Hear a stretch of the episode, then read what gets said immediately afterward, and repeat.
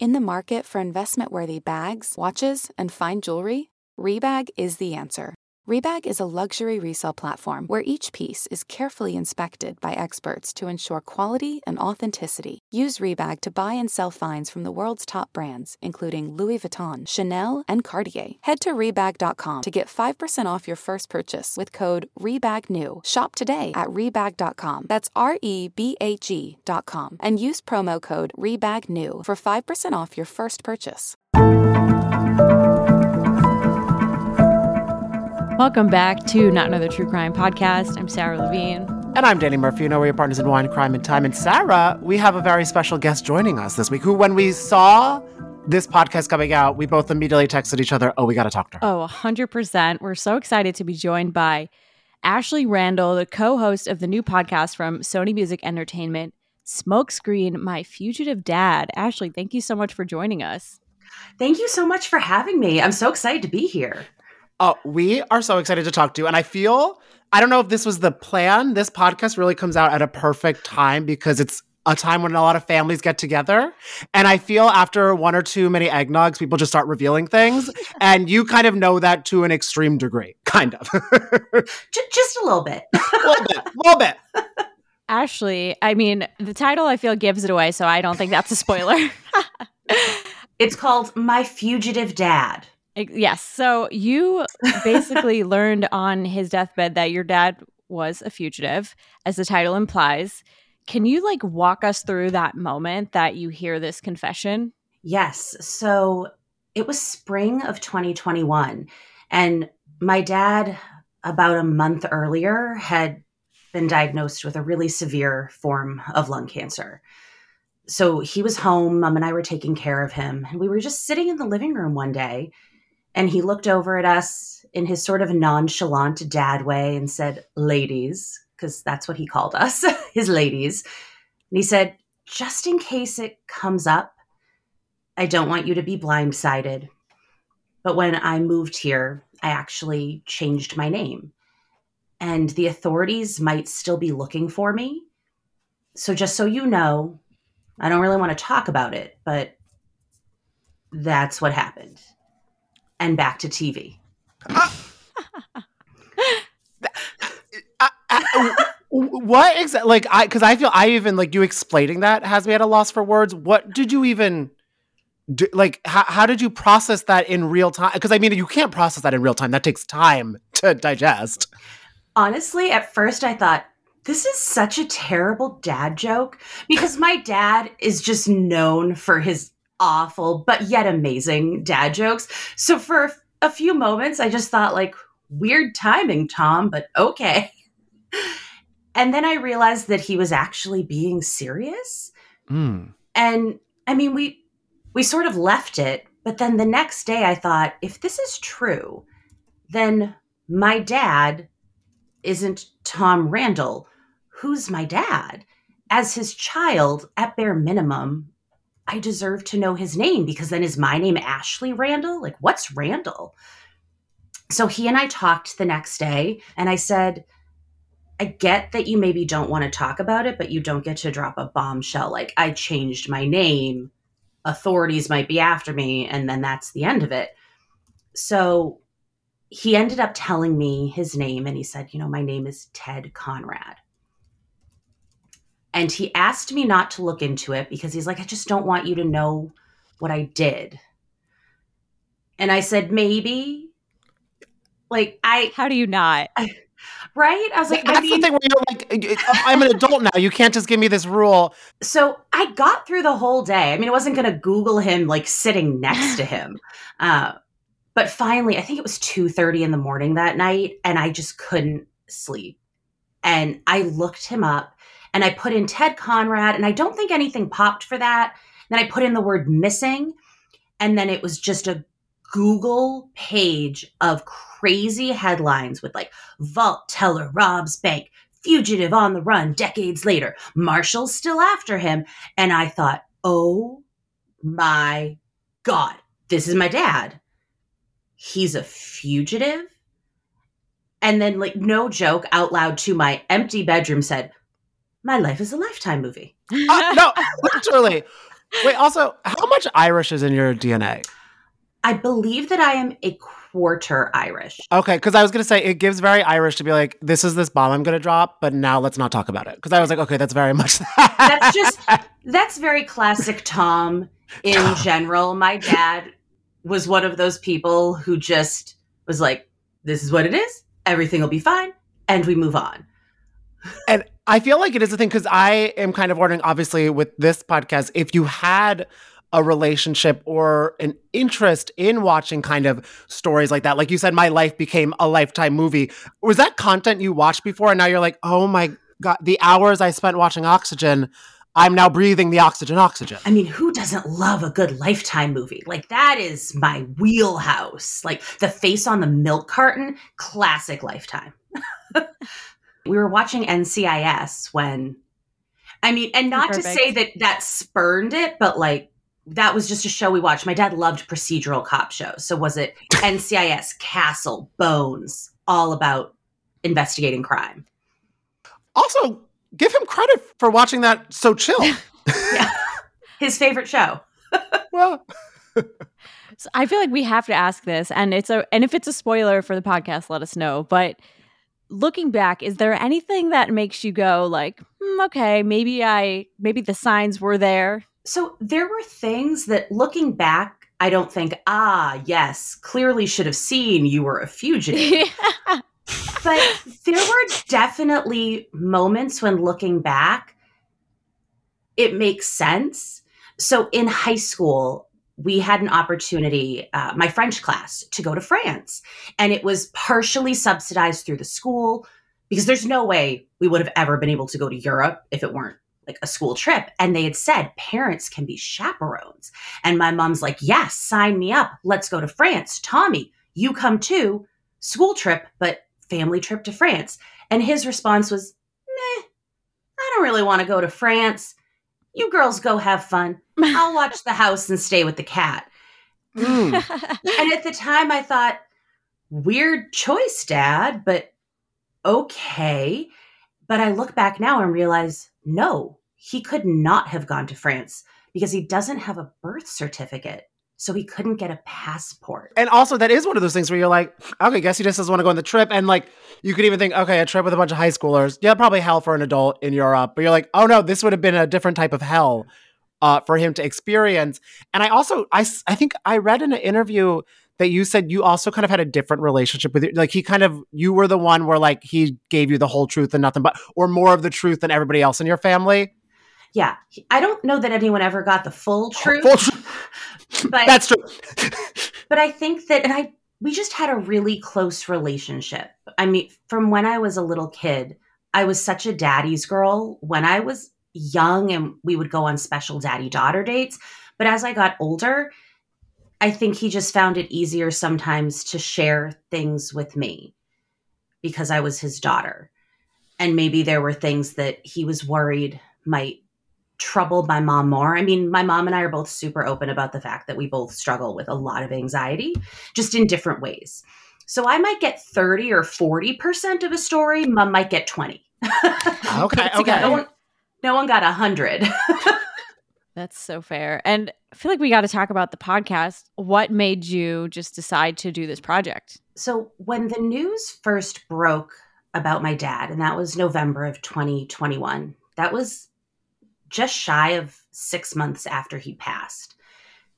And our world kind of blew up. I mean, it was like news reporters all over the lawn, and our phones wouldn't stop ringing, and emails, and it was crazy. And when you looked up my dad at that point, like if you typed in Tom Randele, pre the story breaking, there might have been some articles about him golfing in tournaments because he was an amazing golfer. And if you golf, you'll know what I mean when I say he was a scratch golfer. Like, he was just fantastic. And that was sort of his online footprint. But after the story broke, kind of, and completely out of our hands, because Mom and I had told nobody.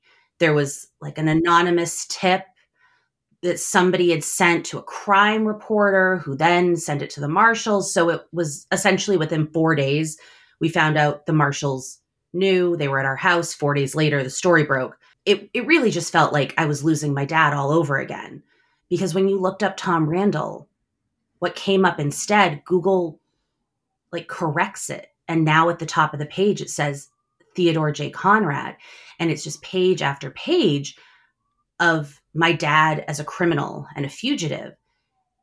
And I thought, yes, that's my dad, right? Like he is Ted Conrad and then he became Tom Randele, but I didn't want him to be erased by this one day in July of nineteen sixty-nine. This episode is brought to you by Visit Williamsburg. In Williamsburg, Virginia, there's never too much of a good thing. Whether you're a foodie, a golfer, a history buff, a shopaholic, an outdoor enthusiast, or a thrill seeker, you'll find what you came for here and more. So ask yourself, what is it you want? Discover Williamsburg and plan your trip at visit williamsburg dot com. Hey, it's Kaylee Cuoco for Priceline. Ready to go to your happy place for a happy price? Well, why didn't you say so? Just download the Priceline app right now and save up to sixty percent on hotels. So whether it's Cousin Kevin's Kazoo Concert in Kansas City, go Kevin, or Becky's Bachelorette Bash in Bermuda, you never have to miss a trip ever again. So download the Priceline app today. Your savings are waiting. Go to your happy place for a happy price. Go to your happy price, Priceline. Families have a lot going on. Let Ollie help manage the mental load with new cognitive health supplements for everyone four and up, like delicious Ollie Focus Pops or Ollie Mellow Pops for kids. And for parents, try three new Brainy Chews to help you focus, chill out, or get energized. Find these cognitive health buddies for the whole fam at ollie dot com. That's O L L Y dot com. These statements have not been evaluated by the Food and Drug Administration. This product is not intended to diagnose, treat, cure, or prevent any disease. When I met Jonathan Hirsch, who is my co-host on this project and an incredible journalist, investigator, writer. I mean, if anyone's listened to the first episode, you know, he's phenomenal. When I first talked to him, he was the first person that really wanted to dig into who my dad was and really get into the psychology of the crime and what does it mean to be a criminal living as a fugitive for over fifty years. He saw beyond the headlines of kid watches the Thomas Crown Affair, fast cars, pretty ladies. And he really wanted to know who my dad was. He was the first person to look at this story the way that I was looking at it. And I knew I'd found someone to tell this story the right way and have somebody to go on this journey with because it is emotional. Oh, yeah. And I also feel like with that too, it's not just finding out about the crime, but also the kind of life before the crime. You know what I mean? Because were there moments where, I know you said you only would get like thirty, forty percent of stories, but when you were growing up, was he really open about his childhood and everything? Like, were, like, you know, did you, were you able to learn more about that? Were there times where you're like, oh, he was just telling stories, but changing his name, or you just didn't, he was just a guy, it's like, life was good. Hey, I met your mom type of stuff. That was a very good impression of Tom. Life was good. Then I met your mom. There's where my life started. He really, he he talked about his childhood in a sort of like neutral way. I never heard stories except for one. I knew that his mom was an accomplished violinist.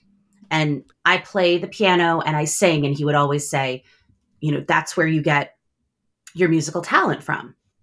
And he would tell one story about how when he was a kid, his mom, I believe at the time, was playing in a string quartet, and they would have rehearsal at the house and they would be practicing in the living room. And he would sit on the stairs right outside the living room and he would just listen to her. And he said that those, those were some of the happiest moments of his childhood. But that's the story I know from my dad of his childhood when I was growing up. He said he was an only child. He said that he didn't have any extended family and that his parents died in a car crash when he was eighteen. So he just left where he was living with one suitcase.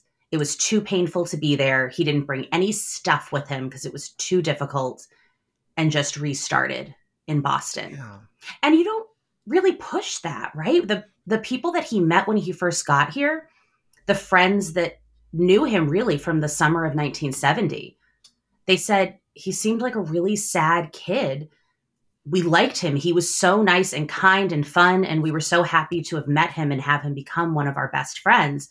But we weren't going to push him on his story because it's sad. That's kind of, you would feel a little heartless if you meet someone like, yeah, my family died in a car crash, so I just moved here alone. It's like, okay, well, where's the obituary? You know what I mean? You can't really be like, well, show me the proof. You kind yeah. of just accept truth as that. Yeah, you're not gonna be like, tell me more. I'm gonna need some yeah. details. yeah. And I know you mentioned that you deal with anxiety sometimes. Like, what is your, what was your dad's demeanor? Like, was he just a chill? I can't imagine keeping a secret like this. I would be a for mess. A day. I mean, yeah. I mean, my mom and I were kind of a mess for six plus months, you know, because we were going to keep this secret. Obviously, he told us, I think I was asked yesterday by a reporter, you know, when your dad told you, was there a moment where you and your mom thought, oh, we should call the authorities? And I said, absolutely not. No. Like, he could have somehow made a miraculous recovery, and Kathy and I would have kept that secret till forever, right? Because mm-hmm. he's my dad, and I would protect him or my mom from anything I could. We had decided that we were going to wait like a year so that we could get through that first year of grieving. But even those first few months, you just, I'd be out and I'd be like, what if someone knows? I don't know how they'd know. What if they do? And then the day the U S Marshals showed up, oh, it was like anxiety through the roof. And then thankfully, by the end of that conversation, I had calmed down. But my dad was the chillest guy you'd ever meet in anything. I never saw him stressed. I never saw him get angry. He was just like, everything's going to be fine. It's cool. Like, he was just the most calm, easygoing. And he was also the person that you could go to when you were freaking out. Like, I remember being in school and having massive school projects and being like, everything's too much. And, oh, I don't even know what to do. And he would just calm me down in like three seconds. He'd be like, it's all going to be fine. What's the first step? You just start with step one and we'll do that. And then we move on to step two. Like, I don't know how he carried this. I mean, I think the way, I mean, the way that we talked about it was, he really never looked back. It's that terrible coping mechanism where you put things in a box and you put that box on a shelf and then you're like, that box doesn't exist. Yeah, they, people think Elf on a Shelf is good. That is yeah. the, that is actually the reason for the season. Yeah. That, yeah. Decades of trauma on a shelf. Yes. Yeah, that's what gets it going. Yeah. That's Christmas. Well, yeah. But I am curious too, were there, and I'm, I mean, again, also because the first episode is out and everybody needs to keep on following, subscribing, so they get every episode. Do you get close to, or was also, was this even an avenue you wanted to go down of finding out who the anonymous tip off was? We do talk about it, but oh, don't get excited because, you know, oh, it is the one thing I have never been able to find out. And I don't know if we ever will. And I completely understand that, you know, for the U S Marshal Service, that person's a confidential informant and they don't share that. And I, I understand and I respect it. I just wish I knew because, yeah. ah, you just, I, I mean, I would want to know. I will never, fi- I don't think we will ever find out, but. Would you like want to talk to that person if you knew? Yeah, I mean, and not in a confrontational way, but I would just like to know, like, I really just want to know, like, how did you know? I mean, I guess, so my dad kept his birthday. He just changed the year. So he was actually born in forty-nine, but we always thought he was born in forty-seven, but it was the same birthday. And he kept his parents' first names. So Ruthabeth and Edward.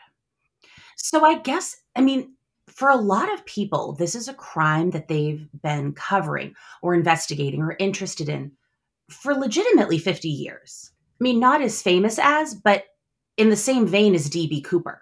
Totally. So I guess I could understand someone who just is constantly researching, finding this obit, because the obituary was out online and thinking, oh my gosh, the names match, the birthday matches minus the year. That's I don't true. Because there are some like great online sleuthers out there. Oh, yeah. Did you guys ever watch the movie that inspired the bank heist? The Thomas Crown Affair. Shockingly, I have never seen it. My dad, I never saw him watch it. And he never talked about it. And I don't know if that was purposeful or if just by the time I was around, he was on to other movies. The one movie that I remember was always on our D V R once we had a D V R was that movie Red with like Helen Mirren oh, and Morgan yeah. Freeman about the retired assassin spies. Again, all his favorite stuff was like crime investigation. Adjacent. Yeah. Okay, yeah. I feel with your track record, if the informant, you might get a deathbed confessional from them too. Because yeah. you never know, maybe they give you some answers there. But I am wondering as well, because people are, I already know our audience is going to be so hooked and want to check this out. Can you give a dive into like kind of the process, go like the episode arcs? Like is like, do you like, what, what are people going to expect from like episode two? Like, do you kind of like give a lot of first person upbringing? Like what's the context? Do you dive right into everything? So it really tells the story of two families. So we follow, and I think really well chronologically. So you're walking with us through the story as it's happening. And we get to follow John Elliott and Pete Elliott. John Elliott is the original U S Marshal who caught this case in nineteen sixty-nine and like a legend in law enforcement in Ohio. And then you meet his son, Pete Elliott, who is now the U S Marshal for Northern Ohio. And he took up his father's mantle in looking for my dad. So the two of them together have been searching for fifty years. And Pete Elliott is the one who knocked on my mom and I's door out of the blue on a Tuesday in November. Their story is fascinating. Hi, I'm Daniel, founder of Pretty Litter. Did you know cats tend to hide symptoms of sickness and pain? I learned this the hard way after losing my cat, Gingy. So I created Pretty Litter, a health monitoring litter that helps detect early signs of illness by changing colors, saving you money and potentially your cat's life. Pretty Litter is veterinarian developed, and it's the easiest way to keep tabs on your fur baby's health right at home. Go to pretty litter dot com and use code SPOTIFY for twenty percent off your first order and a free cat toy. Terms and conditions apply. See site for details. How was Reed talking to him? Because he kind of was the person who set you guys off on like realizing this secret is not a secret anymore. What was your, and like as someone you said, with anxiety, like what was going into interviewing him? I'm sure obviously you knew him, but did that inflate, like kind of like ruffle up some old memories and stuff and feelings? So when he first showed up, I knew who he was because I'd been reading all the articles and I knew who Pete Elliott was. So I think during our conversation, I even said, you know, was it you, the story where it's like you were, you'd be at home and say, pass the mashed potatoes and where the heck is Ted Conrad? And he's like, yep, that's my family. Oh my God. um, so Pete and I actually, you'd think it would be an adversarial type relationship, right? He was chasing my dad and then he shows up and everything gets crazy. But Pete is just a genuinely good person. And one of the first things out of his mouth when he showed up at our house was, you are not in trouble. Like, that is not why I'm here. Hmm. You know, but we do need to talk and have a conversation and there are things to talk about.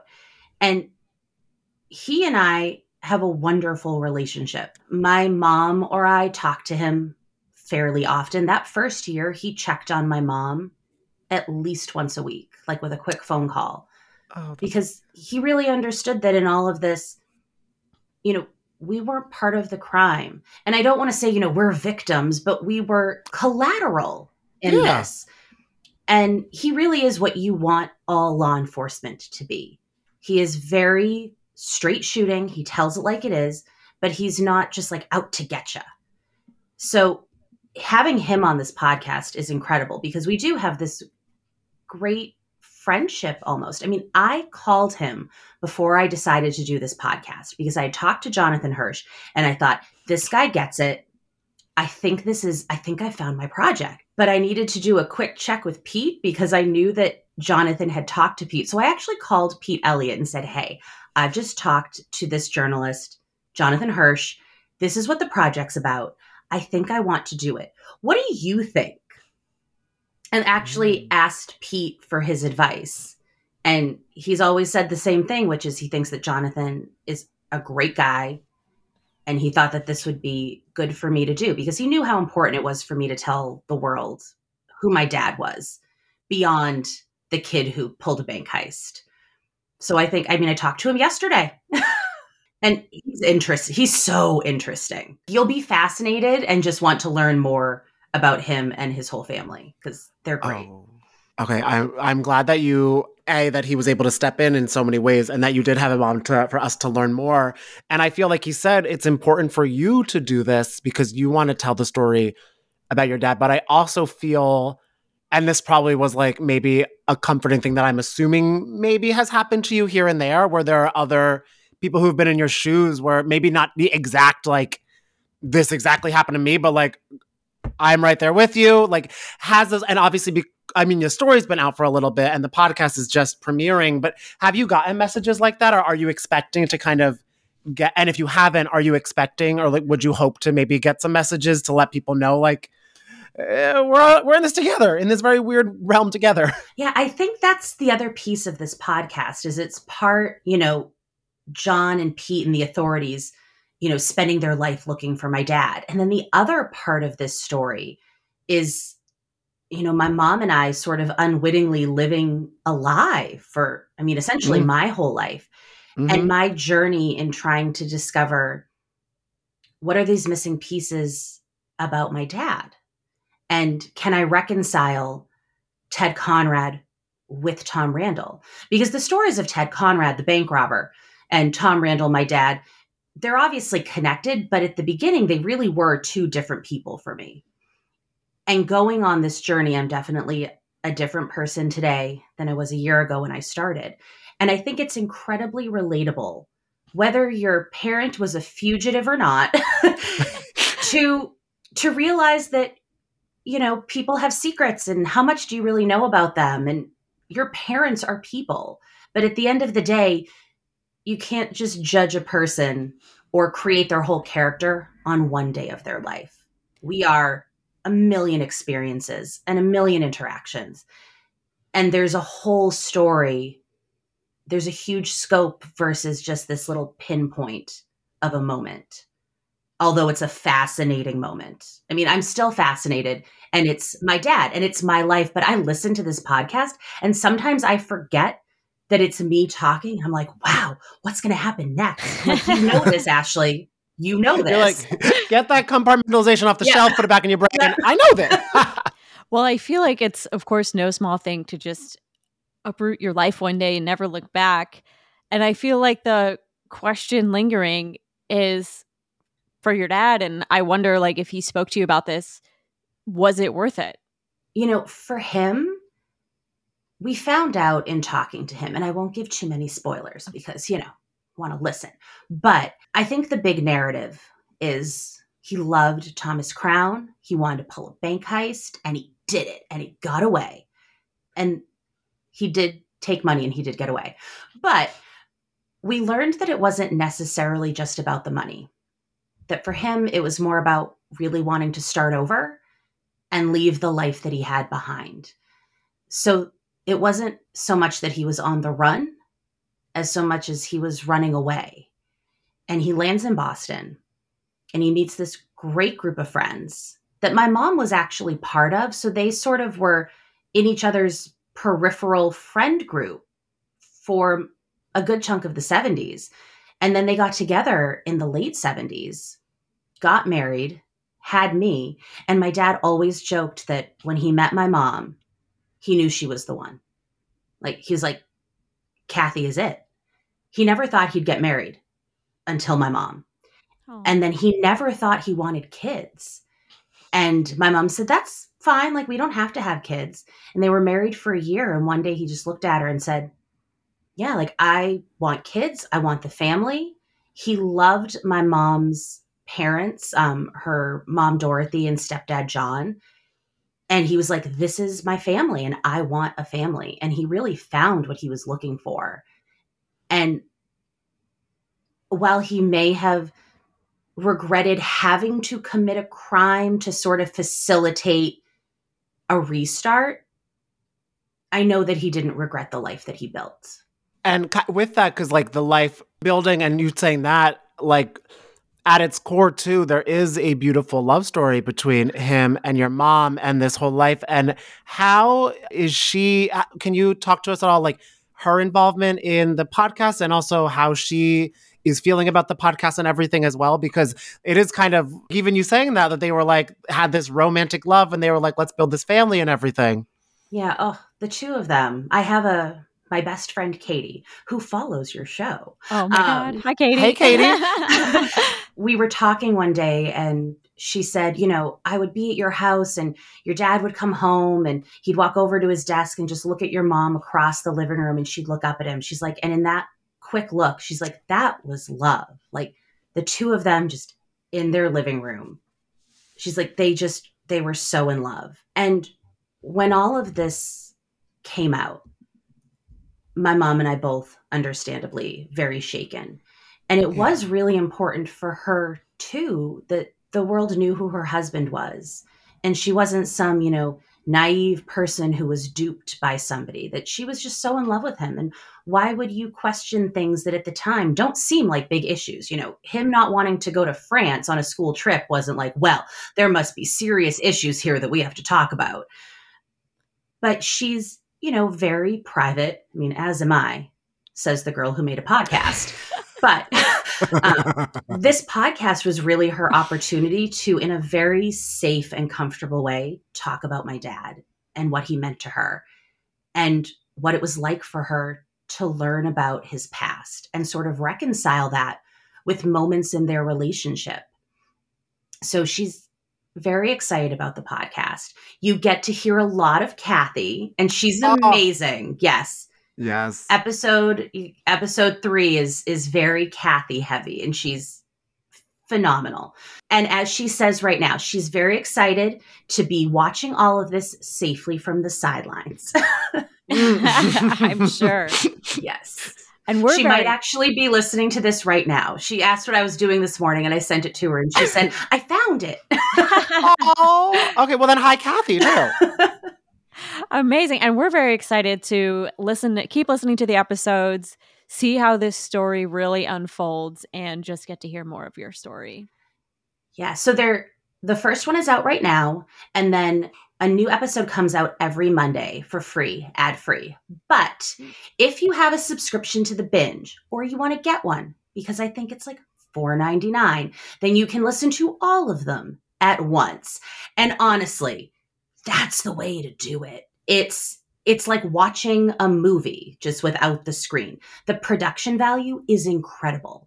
The music, the sound design.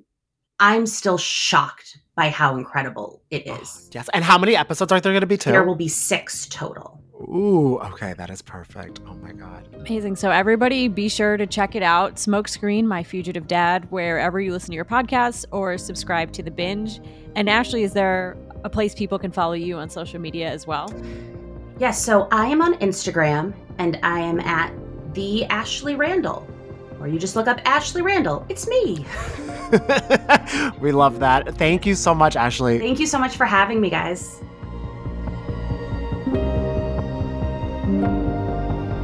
Not Another True Crime Podcast is produced by Jorge Morales Pico, Sean Kilby, and Rebecca Sosmakat.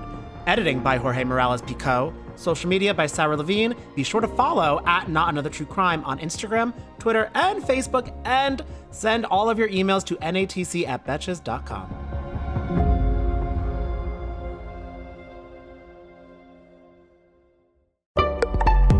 Betches.